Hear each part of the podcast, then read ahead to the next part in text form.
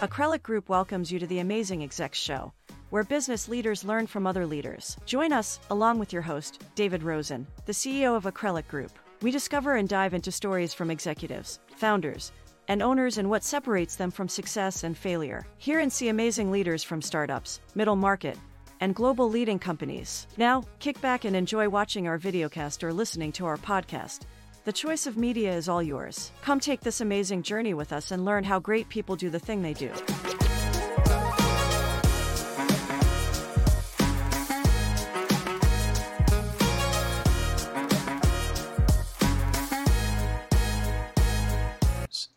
Hello, Marbue. Welcome to the Amazing Execs show. And uh, how are you doing today? I am doing well, and it's a pleasure to be with you, David, on your show today. I'm really looking forward to our conversation. We've known each other for a while, but being customer obsessed and customer centric has always been at the heart of what I've done in my career, the passion behind what I do in terms of strategic planning to turning around a business to creating startups. What inspired you to put your fingers to the keyboard Notice I said fingers to keyboard and not pen to paper. Pen to paper. and, and write about customer obsession. Well, I have been associated with customer experience for a long time, um, you know, over the course of my career. And I have seen all kinds of customer experience movements come and go. But when it got to the point where people started talking about customer obsession, and I actually got to live customer obsession in Amazon, where, you know, that phrase really originated, right? Um, I realized, look, there's something different about this movement. And there's some things that really differentiated and separated from all the other things that people have been talking about relative to the customer experience. But yet, even though a lot of people caught on to the idea that there was something different there, there wasn't a great understanding of it and what it is. And so I thought that it would be worthwhile to show in very clear terms what differentiates customer obsessed companies from those that might be customer centric or customer focused or something else, right? But this is really a, a class that is is different than those others, and I wanted to to make that plain. Awesome. Awesome. You've had an interesting background and diverse career in, in a variety of businesses with different customer sets and but you've been really focused it, it looks like at your experiences with JP Morgan and Amazon and others. Mm-hmm. So tell us about that and and dive into a little bit about the customer obsession versus being customer centric and what do you see that people do on a day-to-day basis that indicates that their organization and culture are obsessed versus just customer focused or client centric well let me start off by saying um, that customer obsessed companies they make decisions and they make investments that are in the customer's favor, even when they're not readily able to connect all the dots to their own financial benefit immediately. They know that what's good for the customer is good for business. So they know that when they make those investments and they they make those decisions and take those actions, it's going to pan out. It may not always pan out right away, but they know it's going to pan out in the long run. And the the the experience of those companies have been that it doesn't just pan out, it pans out in a very big way. Let me give you an illustration. Think about customer reviews. Okay. When you think about customer reviews on Amazon, you can find customers' re- reviews that say bad things about products that Amazon is selling. They don't remove those reviews from the site. And when they first started putting customer reviews out there, some people thought, like, why would you want to allow people to say negative things about a, cu- a, a product that you're trying to, to sell? Right? That kind of detracts from that that product being sold. And, and so they would say to Jeff Bezos, "You don't know your business." Jeff's comeback was, "Hey, we don't just make money when we sell. We don't make money when we sell. We make money when we help people make great purchase decisions. And, and here's the bottom line look, if you sell something that's not going to deliver a good experience to the customer, it's going to wind up coming back anyway. Right. Right. Um, so, yeah, but that's the kind of action that you take in the customer's favor that initially some people would say, well, that doesn't necessarily connect all the dots so that your financial benefit is foremost. But in the end, people know that if they go, if they want to buy a product and they go and search on Amazon, right? They're going to get the goods on whether this is something to buy or it's something not to buy. Hmm. They know that they can trust what's out there. And so, bottom line is, it has helped to make Amazon a number one destination for product ser- searches on the web. So, you can think of that as an example of an action that was taken that initially folks didn't necessarily say, okay, we can connect all these dots to how it's going to hit the bottom line. But it's hitting the bottom line in a very big way because Right. if you're the number one destination for product search, you're going to sell more products. Well, you also make a very good point, Marbue, in that one of the biggest mistakes that people have is that they're measuring their outcomes and results by their financials. And you and I both know that your financials are lagging indicators of the business health and the customer health and, and your success of your business. That you need to be looking at things like your sales funnel. You need to be looking earlier on to see if you're going to get the outcomes that you've been getting in the past based upon things that have changed today. Or you need to be looking at things like the lifetime value of a customer, and that if you aren't transparent and don't show them that Amazon does not manufacture a good portion of the products that it sells, but people go to Amazon to your point because they know that they'll get an easy return process and that they'll warrant the product or service. And in many cases, they don't ask too many questions in returning, and that it makes it a great customer purchase experience, and that you're going to continue to do that. Well, And- absolutely. Yeah. Absolutely. I mean, like uh, one of the ways that Amazon customer service associates are- are coached is to reduce customer effort. When they talk to a customer about a problem that, that a customer is having, right? Part of the idea is to reduce the customer effort in trying to solve that problem. They don't want to put extra burdens on the customer in terms of solving that problem. So it's all part of that whole notion of if you work backwards from the customer, okay, and you basically take the position that what's good for the customer is good for business, those customers are going to keep coming back to you. Look, when I Right. went to, to work at Amazon, I had the privilege of owning what was called the customer experience andon cord, right? Now, what's an andon cord? It's actually something that originally came out of Toyota. Okay. And what Toyota did was they made it possible for a single worker on the assembly line to stop the entire assembly line by quote unquote pulling the andon cord. And what would be the reason that it, an assembly line worker would be allowed to do that? It's because they saw defects coming through and they saw this systemic defect coming through and they said, okay, we can't have cars with defects in it. Right. So Amazon put in the andon cord to say, hey, we're selling products. And if we see these products are coming through with defects and they're creating bad experiences for the customers, initially it was let customer service agents pull that andon cord. Subsequently, we got very sophisticated and we were able to use machine learning and other kinds of tools to anticipate that before the customer service associates could ever even notice it. But the bottom line was you basically took something off the market.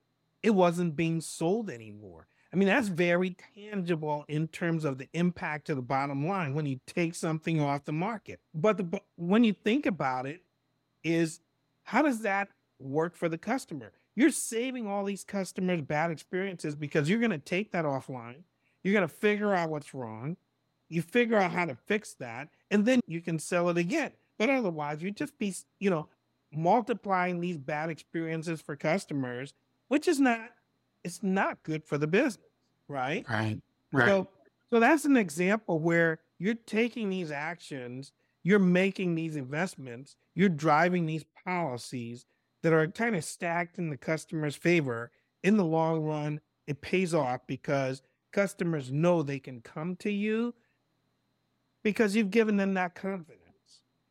So, are, are there examples in Amazon that someone could pull the Andon cord and say, let's stop buying this product and marketing it on Amazon? What, what, what were some, are there some examples that you can, that you're able to talk about?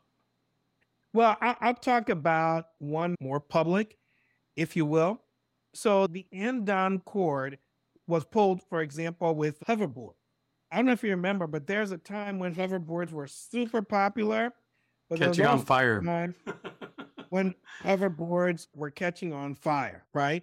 Now, eventually, Amazon pulled something that was even bigger than the Andon cord and just shut off all hoverboard sales. But a scenario like that is one where, you know, with products having that type of a problem, the Andon cord was pulled and stopped sales of those products. At a certain point, it became one of those scenarios where it was big enough that the company decided we are just not going to sell any of these for a while until we can fully troubleshoot this, right? Right. So, so that would be an example where an Andon cord had been pulled. So I'm curious, how does a JP Morgan move the needle with customer obsession? Well, look, first of all, let me start off by saying that JP Morgan Chase had in place during the time I was there and still does a phenomenal management team, a very cohesive management team, and everybody was on the same page about driving customer obsessed behaviors, right? And so that really covered the spectrum in a lot of different ways. It covered the spectrum from how do we adjust policies, right? So that we can have a more customer obsessed environment. How do we change behavior? How do we adjust behaviors in branches so that we have a more customer obsessed environment? How do we listen to employees? But more importantly, how do we take action on the things that we listen to from employees in addition to what we're doing with customers? Because a lot of companies do really well with um, listening to customers, but they don't necessarily listen to their employees. And sometimes, if you listen to your employees, you can do things even faster than you can because you don't have the customer information as as readily available. So it, it covered the entire spe- spectrum. How do we onboard people and various things like that? So all of those things came into play in terms of moving the needle there. Interesting. And so that included both the consumer side of Chase's business to the the s- retail stores all the way to into the commercial side as well. So the short answer to the question is yes. I was on the consumer side. And so that's where I spent my time. But look, we're talking about a very large company that, that has a bunch of different businesses. And one of the things that we had in place was a team of customer experience heads of all these different businesses that came together to look at how could we jointly work together to move the needle in all of our different businesses and just really help to apply the principles of customer obsession that would elevate across the board. So, Marbue, a, a lot of our watchers, listeners, for middle market business owners or executives in divisions of lar- of the largest companies. What are the indicators that they see or that they will find in their business that tells them that th- there may be an issue with the level of customer intensity that they have and that something needs to be changed in their attitude? Well, let me start off by saying that there is a continuum, and I described it a little bit when I talked about customer centric and customer focused and customer obsessed. Right? There, there is a continuum. And one of the things that I've done in my book is to lay out that continuum all the way from companies that are like customer indifferent to customer aware, to customer focused, customer centric, and customer obsessed, right? And I want to start off by saying that there are companies that are in the customer centric category that are doing a lot of things well from the perspective of how they treat their customers and their focus on the customer experience. But one of the things that will help you to know whether you are at the customer obsessed level or not has to do with policies, right? And I would ask this question Do we have a single policy in place that would make customers do a double take because they realize this is so in favor of our customer, right? Or that would make employees do a double take. So let's take a company like Zappos. And these days, Zappos is a wholly owned um, subsidiary of Amazon, but it still operates pretty much independently, right? And for folks who are not familiar with Zappos, that's Z A P O S, top retailer of shoes on the internet. Yeah. People who use Zappos, they have a Zappos fix, right? They know they know all about that. But look, Zappos operates its call centers where their customer service associates have no scripts and they have no time limits. Okay.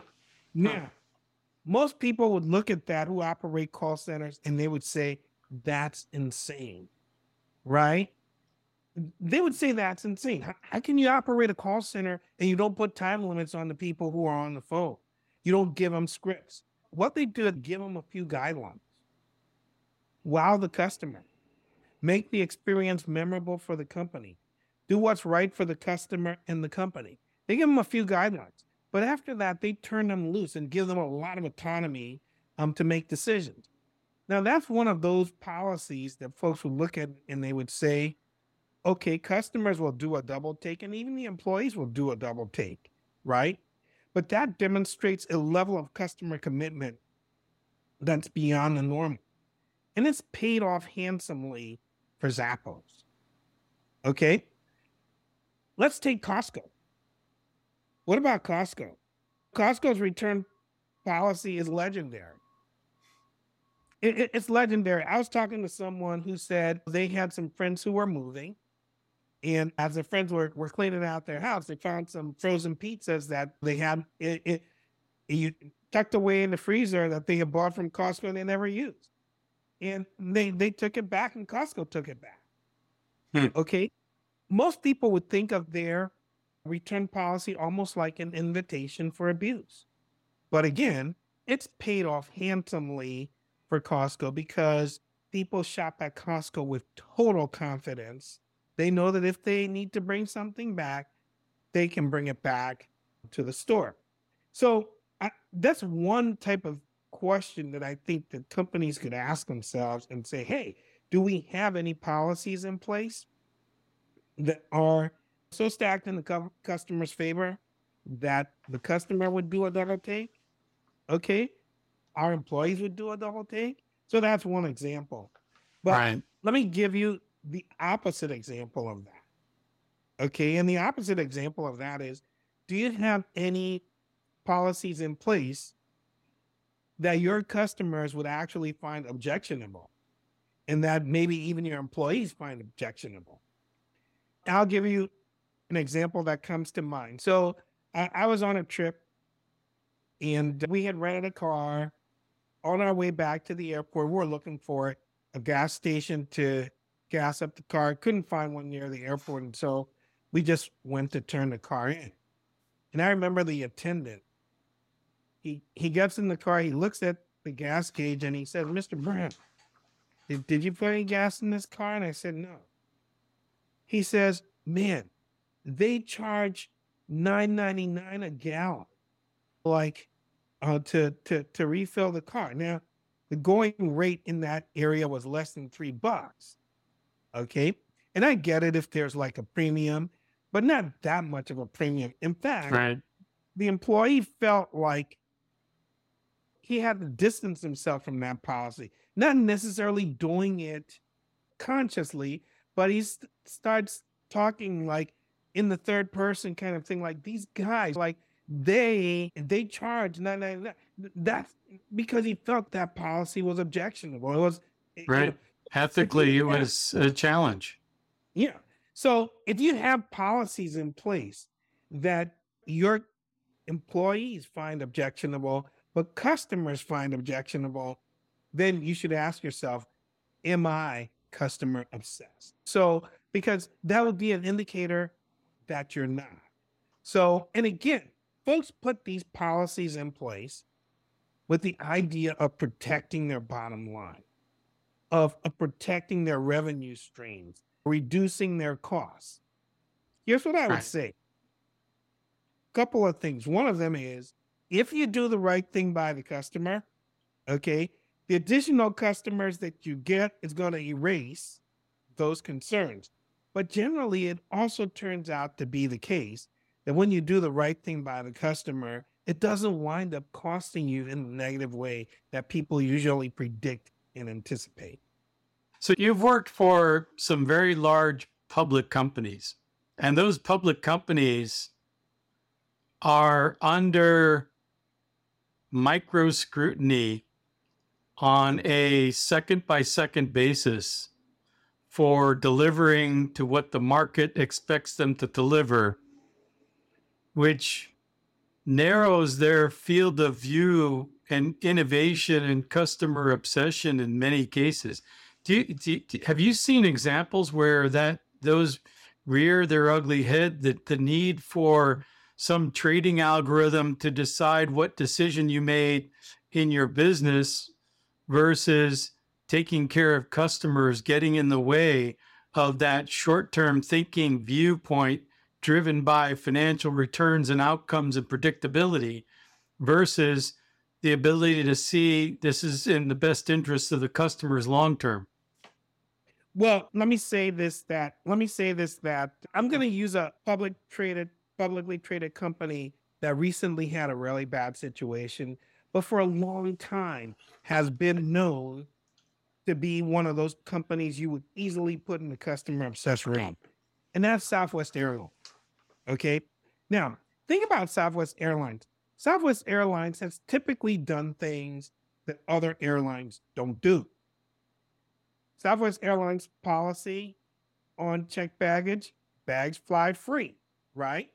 But when you think about other companies they're nickeling and diming their customers for bags. There's uh, economy basic where it's like you, you can't even take a, a full size carry on the plane, right? I mean, there. Right. But the big difference between Southwest Airlines and these companies is Southwest Airlines has always made money. They've always come up with a profit.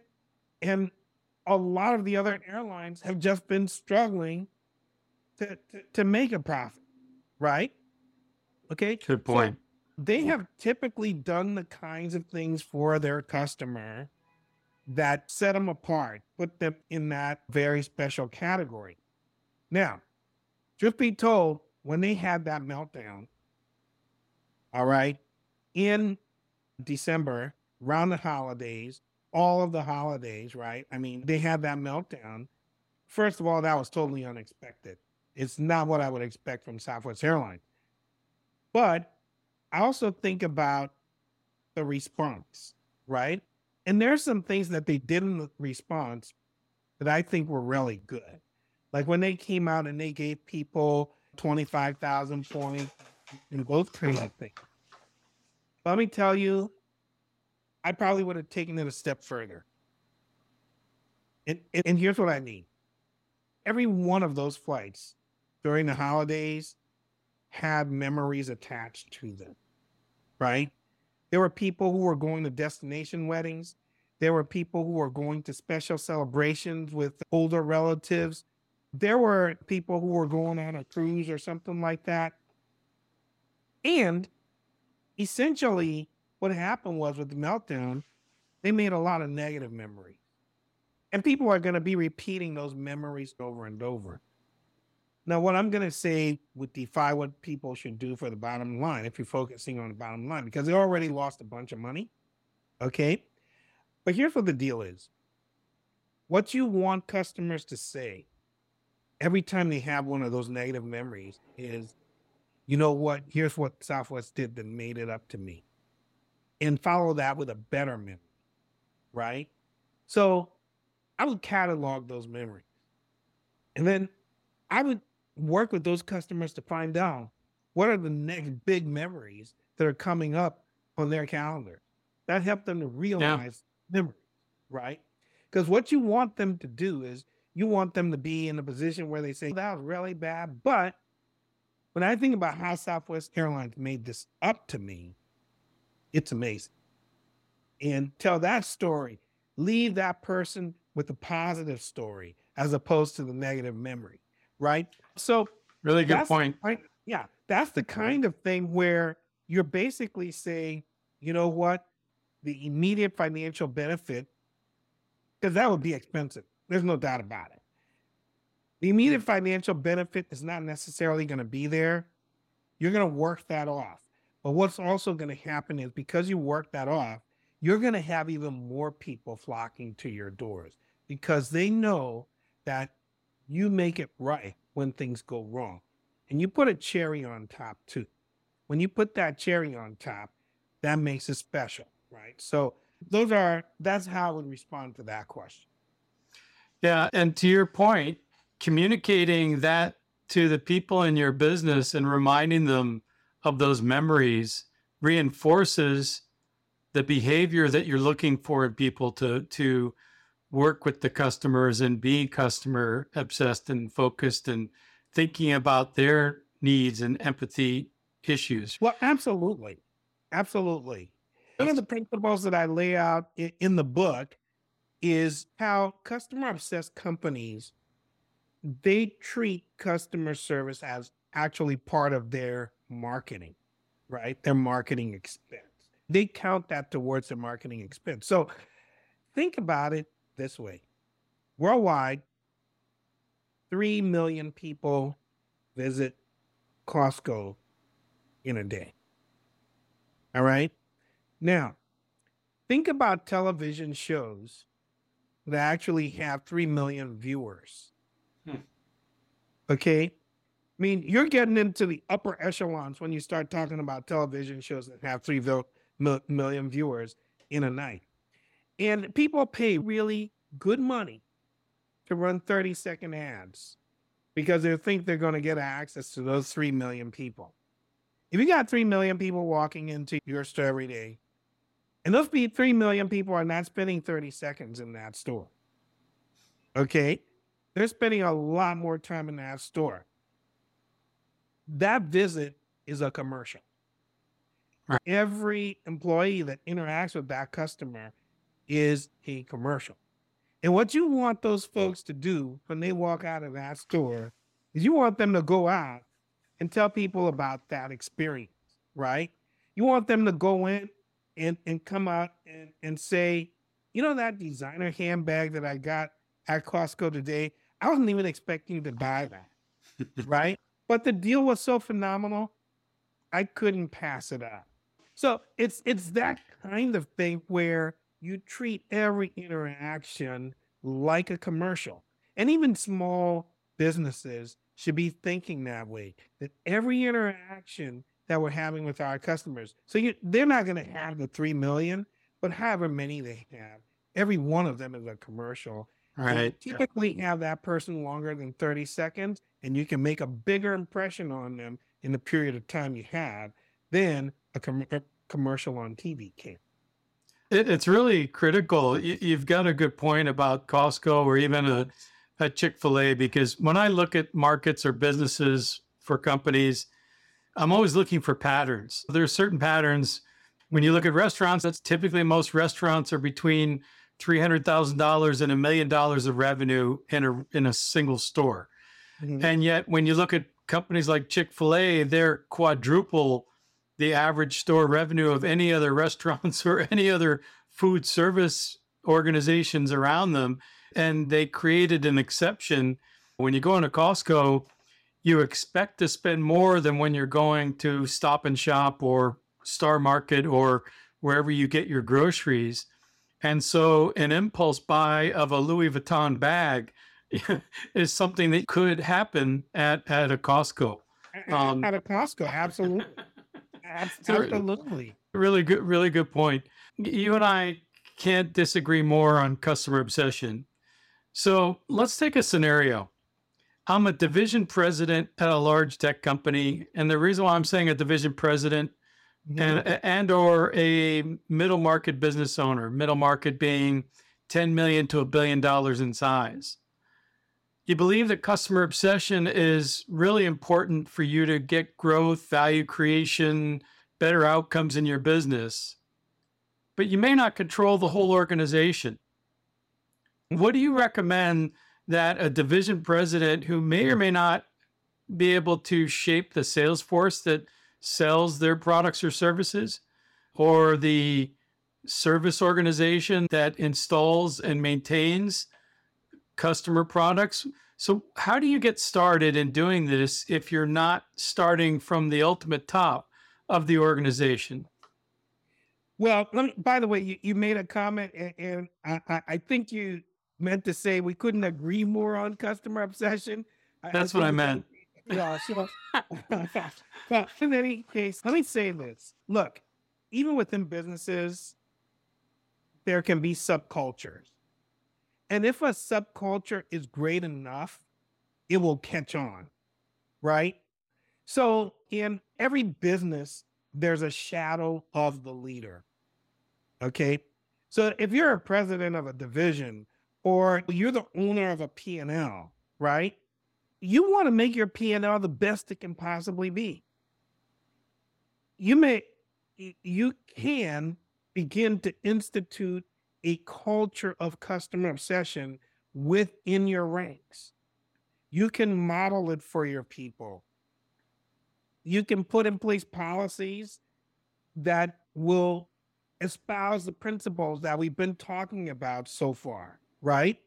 And as you do that, and your division becomes more successful because the folks who do this always breed success. Then you can take that evidence and bring it back to the ultimate leader of the business or even whatever levels there are in between and say, why don't we try some of these things in this broader portion of the business. But that's the way that you would you'd be able to do it. I don't know if you've ever heard the expression "In God We Trust, all other thing data."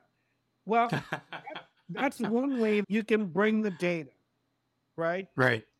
Go in and put in place the principles that are going to demonstrate customer obsession, breed success, show that success and um, have the the other folks in the business emulate that success.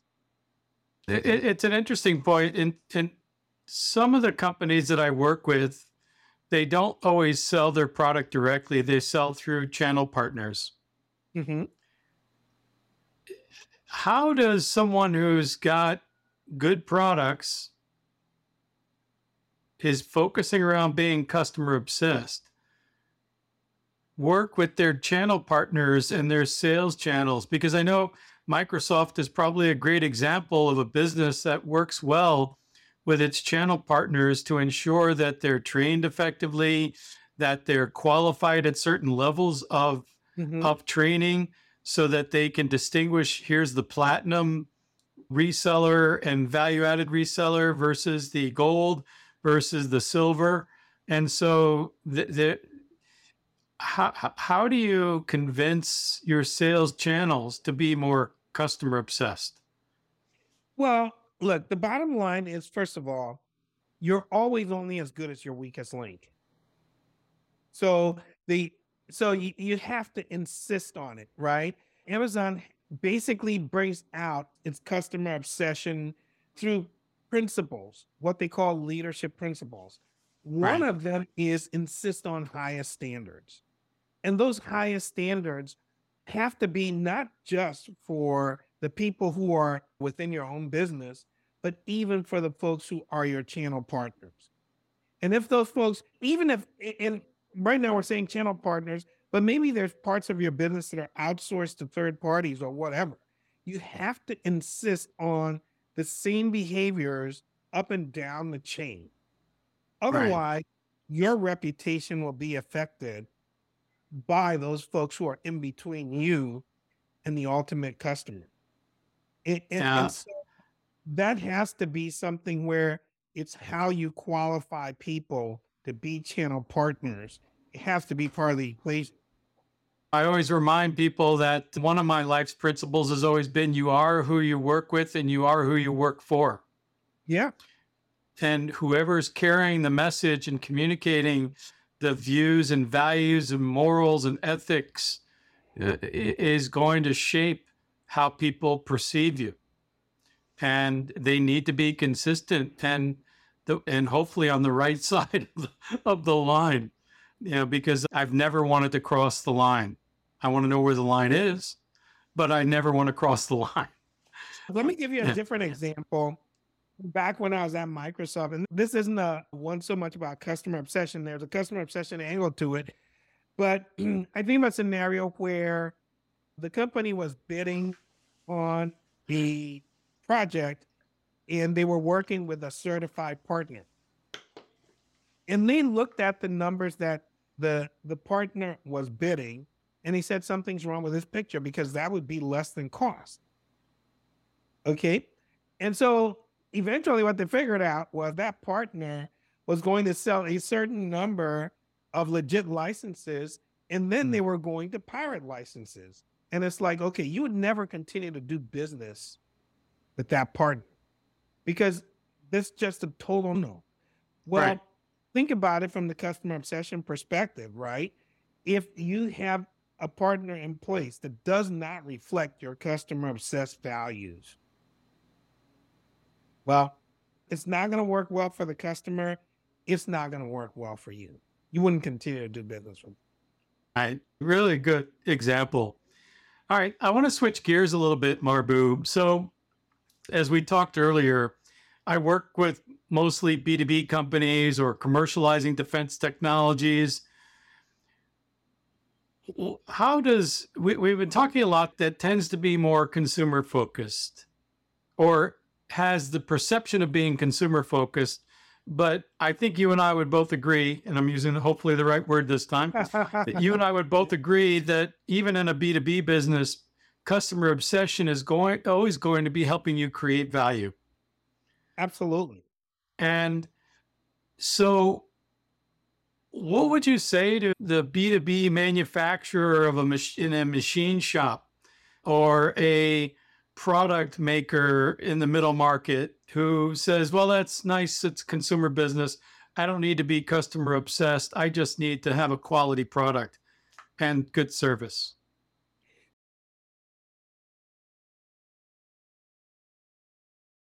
So let's go back to the example that I gave early on about Toyota and the Andon cord, right?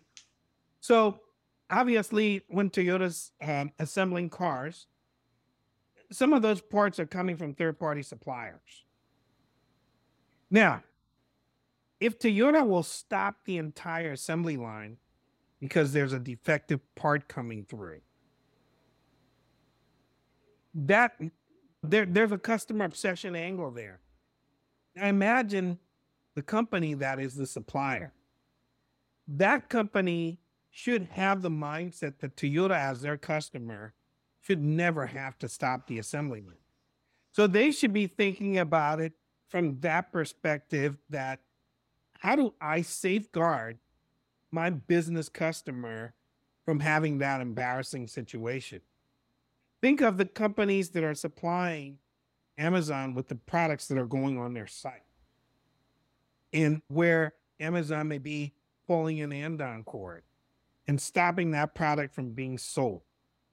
They hmm. have to have that same mindset that Amazon should never have to pull an end Andon cord because of my product.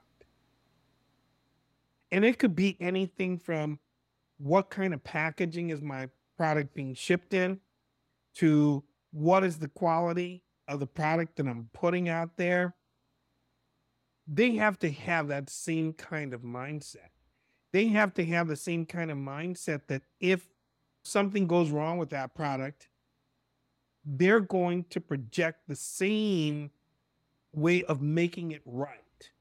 Amazon project in terms of making it right. So really, really good point. Yeah, really good point. What other indications will a B2B business see?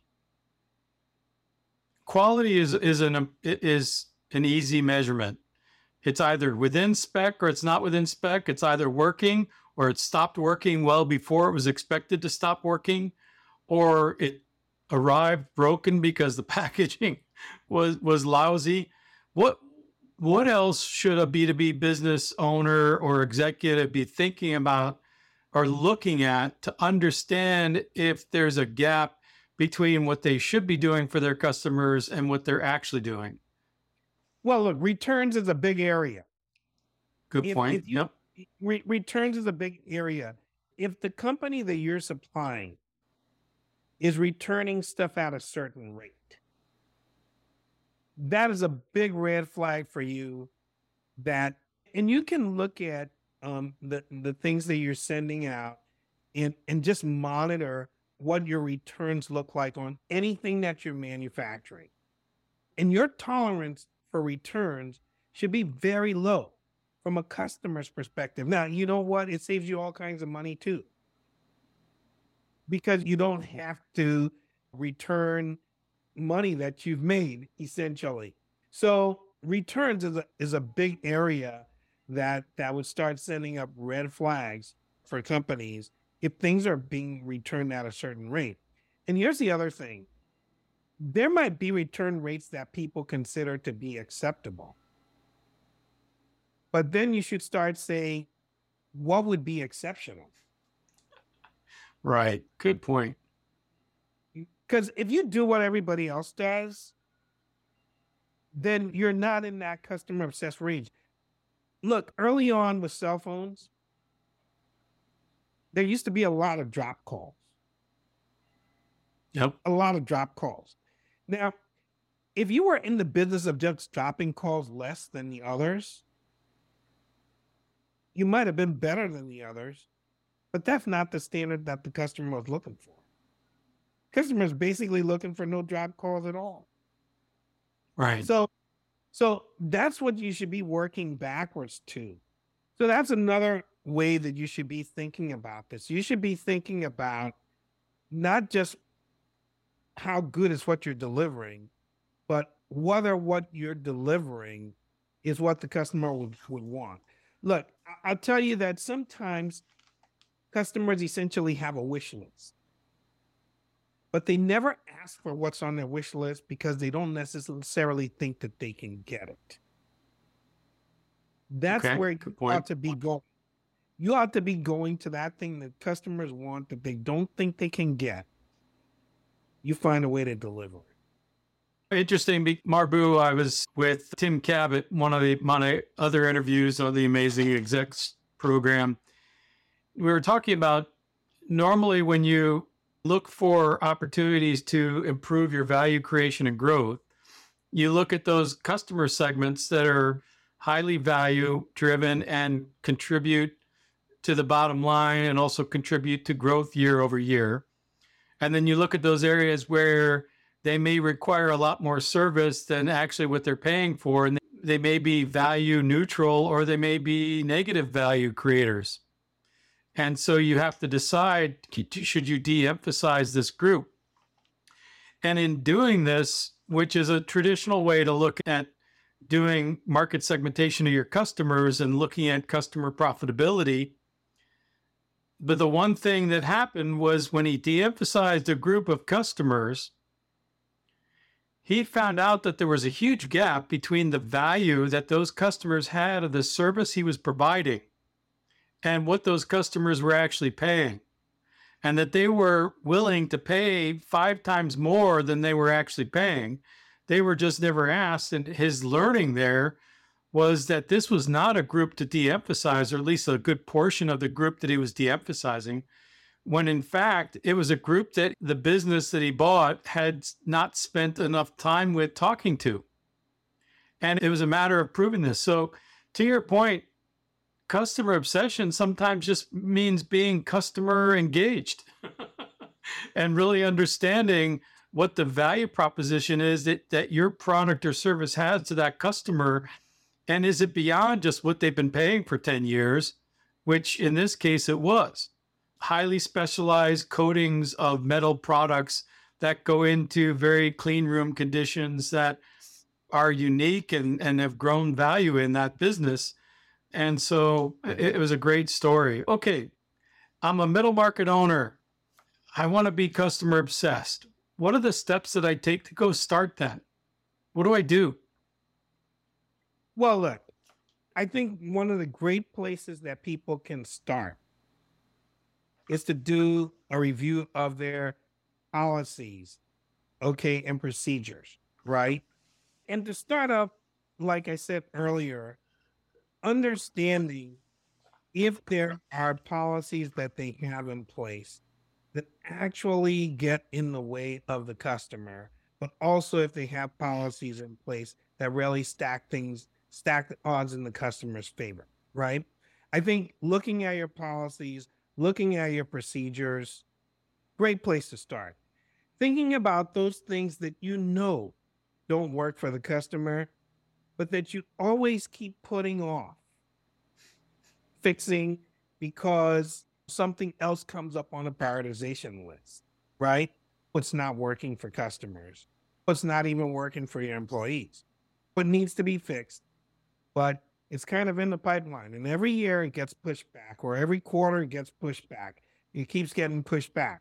Well, when you're doing, when you have those kinds of things in place, you need to be looking at how do you move the needle there. But let me tell you, you got to take a, a whole business approach to customer obsession. How are you communicating with your employees? If you're at the, the very top of the business or you're at the top of a P&L or something like that, not only how do you communicate, but how do your directs communicate? How do their directs communicate? Are you all con- communicating a consistent message? And in in conjunction with that whole thing about policy review, is your hmm. message consistent with your policies or are they conflicting with one another? Is one voice saying we want to be customer obsessed and that the um, investments and decisions are saying, well, customer obsession doesn't really matter that much. Is there incongruence there? Because if you have that incongruence, right? So you got to take a, a, whole business approach. When you hire people and you're bringing people in the door, are you bringing people in the door who have that mindset about how they're going to deal with customers? I can tell you all the businesses that I've used as examples here or that are used as examples in the book, they are super selective in how they hire people, how they onboard them, how they immerse them in the culture. So you have to think about those pieces too. How do I do that? And of course, if you're moving in this direction and it hasn't been one where you are, then you kind of got to to re-onboard your people, to re-immerse your people, because you're taking them in a new direction than what they've been before. And you have to model these behaviors in a way that will make people know that this is not just talk. You're walking. Right. So these are some of the steps that people can take. But I'll tell you just in the book, and again, the book is Blueprint for Customer Obsession. In the book, one of the things we have is we essentially have like almost like a quick reference guide that helps people to see what are some of the behaviors that customer obsessed companies do, but it also shows what customer centric and customer focused and customer aware companies do. And so you can look and say, hey, where am I in this mix? Do a bit of a gap analysis and begin to say, these are places where I'm going to plug the gaps, right? So right. You know, th- th- those are things that uh, people can do to get on this journey and basically accelerate their journey. So really good points and and i've always been obsessed with net promoter score as an example and it's one of the first things that i think people need to start looking at in terms of every experience or sampling every three or four fulfillments of orders, even for B2B companies, to keep checking to say how how likely are you to recommend us to your colleagues uh, or other people in your value chain or supply chain, and that get and tell us why you gave us that score is important feedback to know not only what the perception is but what the reality becomes.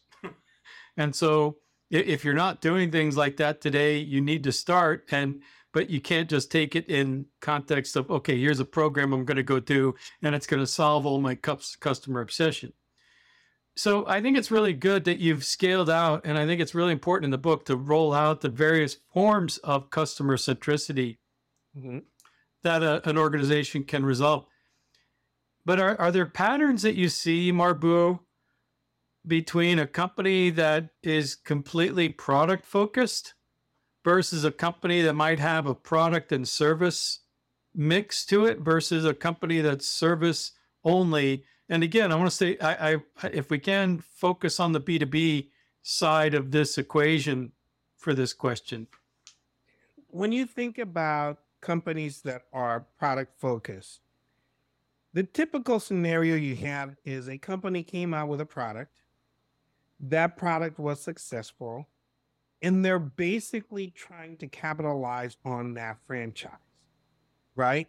And so they think about product extensions they think about natural extensions to how they can they can focus on that product but they're not necessarily working backwards from the customer okay and, and say if i was working back from the customer would I do this product extension or would I do a, a, a completely different product? Let me let me yeah. give an illustration. In I don't know, maybe maybe this is not B two B, but the Apple Macintosh was a hugely popular machine, um, especially at that time. It was really much more of a niche machine when Apple introduced the iPhone. Now, when Apple first introduced the iPhone was not iOS was not compatible with Mac OS. Okay. So the idea was working backwards from the customer and to build a great phone. Okay. I'm not gonna build a phone that is competitive that is compatible with the Mac. That was not the constraint. The constraint was work backwards from the customer, build a great phone. Now, eventually, the phone and the the Mac have seamless integration, right? And that's beautiful. But in the beginning, it was not so. Now, if they had made that a requirement, the phone might wind up being different. And, may, and it might not have wound up being as popular as it became. So when a company has this product focus, they tend to kind of work backwards from the product as opposed to working back from the customer. And when you work backwards from the customer, then you do things that are counterintuitive. And folks will look at that and say, but that's not their area, or this doesn't make sense. But later on, they take a step back and they look at it and, and it, it then it all makes sense, right?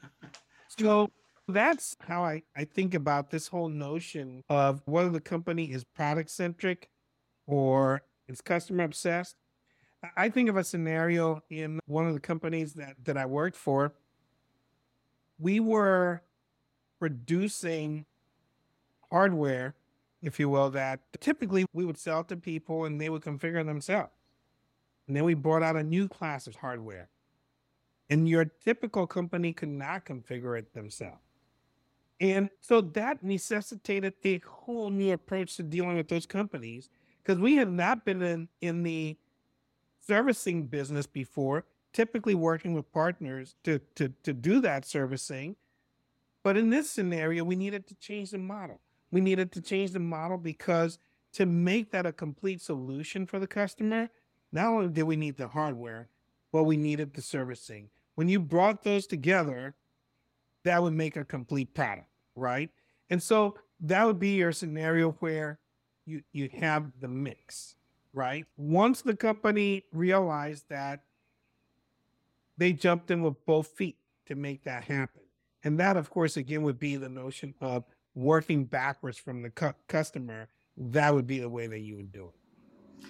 Yeah, you reminded me. I, I did some work on a turnaround of a company in the laser space.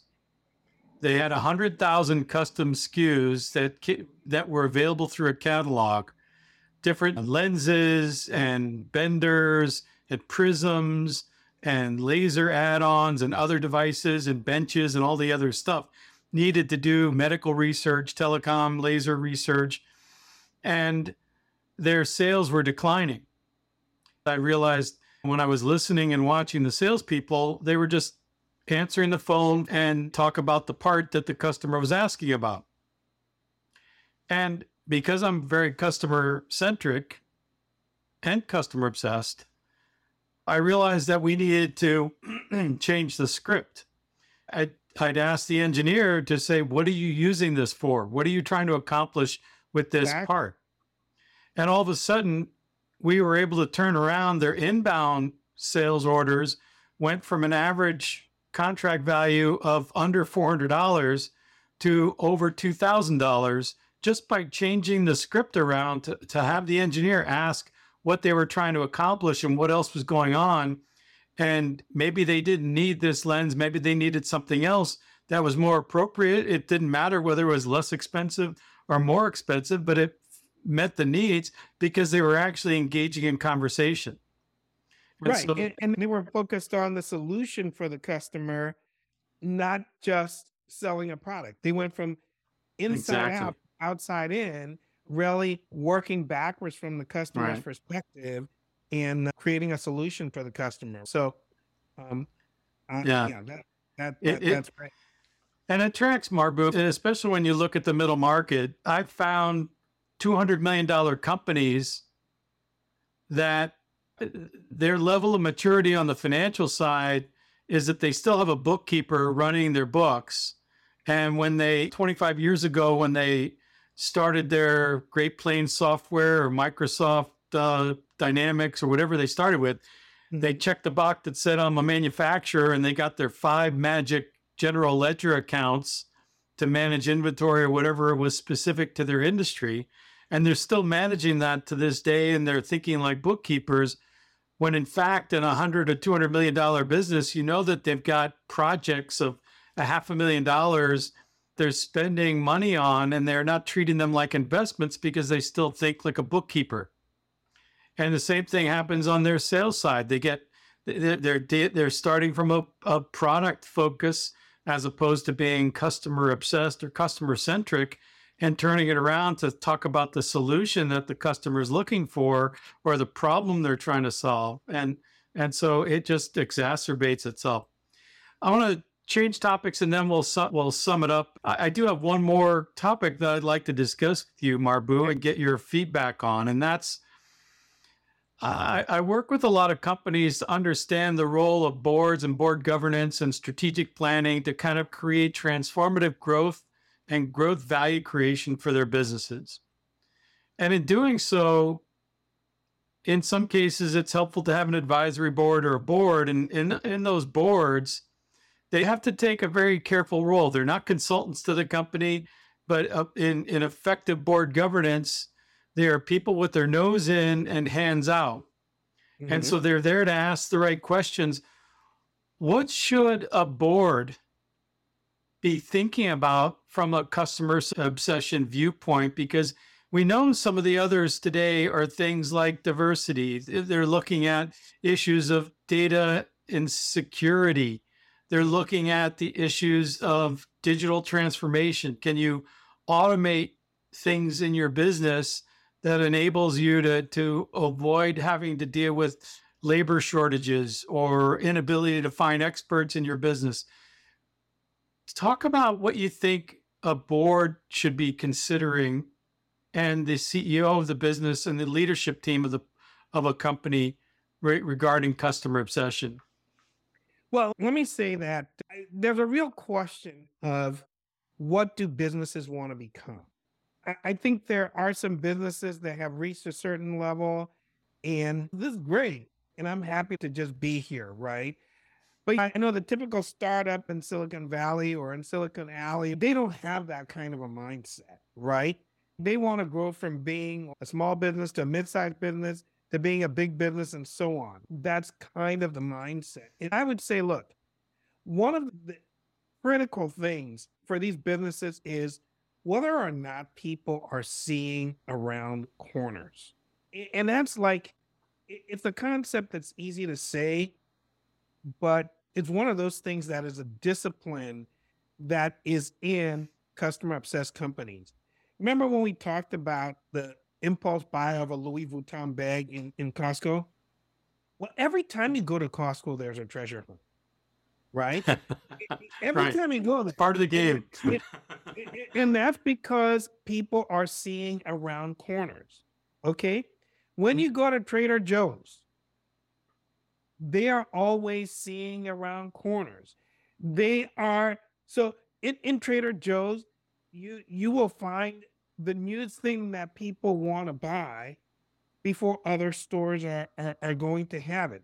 It's it's a it's a matter of seeing around corners.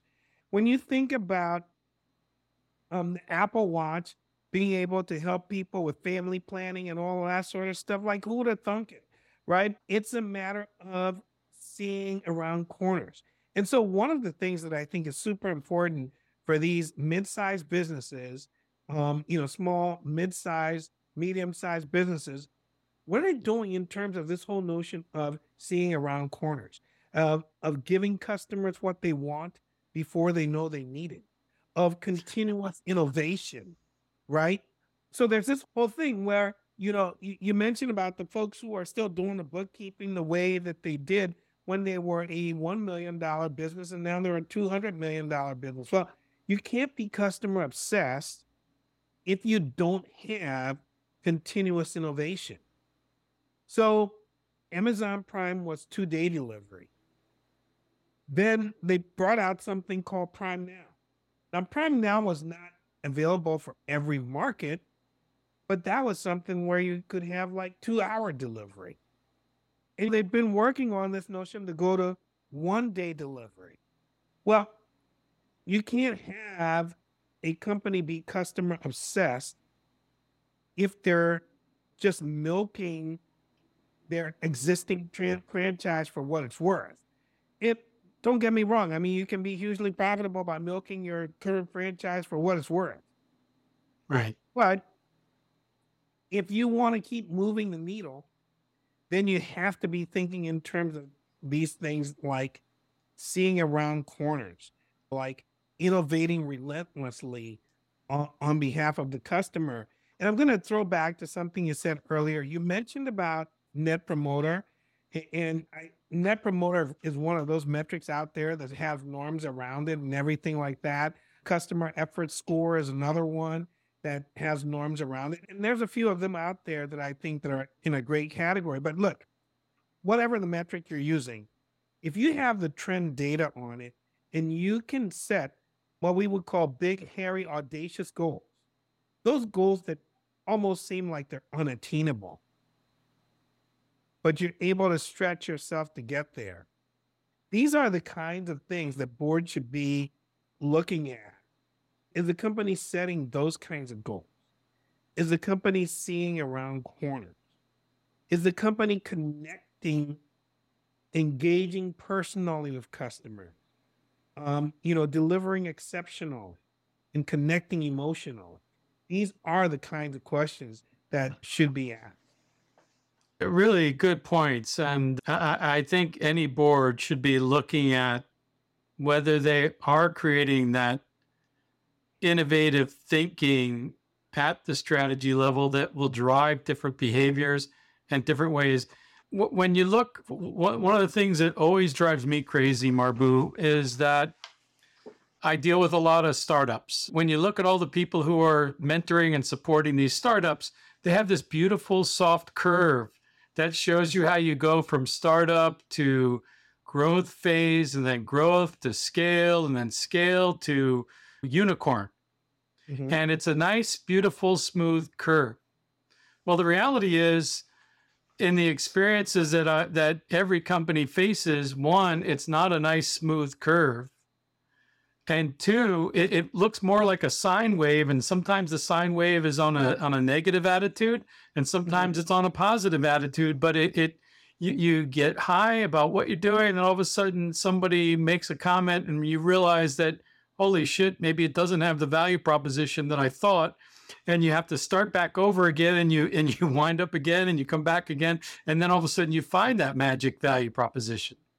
But then when you do the reality is very few of those companies get unicorn status. And if you look at the middle market which is one of the main drivers of the US economy the companies have an average tenure of 22 and a half years in the middle market so they're not they're not making it to unicorn status. They're sitting at uh, 50 million or 40 million or 200 million or a half a billion and they don't move the needle. And to your point, if you don't think about what you're doing and the other thing that happens with these companies is that we talked about this earlier, they may be creating a new product or creating a, a new uh, product extension. But they haven't looked at the fact that what is the incremental lift going to be from that new product? Is it just because you're answering the need of one or two customers? But there may not be a market for that where you need to sell a thousand of them to really make money on it. But you're still doing it because you're trying to support those one or two customers but you've lost a lot of money in doing so because you made an investment. They don't treat it like investments, they treated them like projects. And so that back to the maturity thing, you need to understand your core business and what it is that you do to make money before you start thinking about new products or new markets that you can enter in with your current products, much less take that leap into new products and new markets and do things transformatively. So, really great discussion. So, Thank you, Marbue. This has been amazing. And so, just a couple of quick questions. You're promoting your own book now, but what's your favorite business book right now that you've been reading, or do you have time to? One really nice book. It's short, it's small, it's called The Fred Factor. And I think that it's a nice, quick read. And in some ways, that book inspired me to write my own. So that's awesome. that's one I would certainly put out there. And I just think it's a fun book to read. We have to get your book. So how can people get in touch with you, Marbue? And how, where do they find your book? Well, people can find my book on Amazon and at other booksellers. I mean, it's all out there. Easiest place, you can just go to Amazon and get a copy of Blueprint for Customer Obsession. That's one place. Hey, if folks want to follow me on LinkedIn, it's Marbue, M A R B U E Brown. There aren't two Marbue Browns out there, so easy to find me on LinkedIn. But look, uh, folks can come to uh, my website, which is customerobsession.net. And that's not, .net, customerobsession.net. And they can learn more about me and the different services that my company offers, the customer obsession advantage, different kinds of things that we're pulling together over there, and they, they can learn more about me and what I'm up to. So, those are a few different ways to get in touch with me LinkedIn, customerobsession.net, and definitely they can get a copy of the book on Amazon. Awesome. Well, thank you, Marbue. And this has just been amazingly confirming of the value of customer thinking and customer obsession. Thank you for being here and sharing what you've learned. I think everyone should walk away with a better perspective on how they can incorporate customers into their thinking for their own growth, their own value, and their own success. Well, hey, I've, I've had a blast being on the program with you. I hope people got some nuggets that they can take and use right away it's my passion. I love to to have conversations about this subject, and so thank you very much for having me.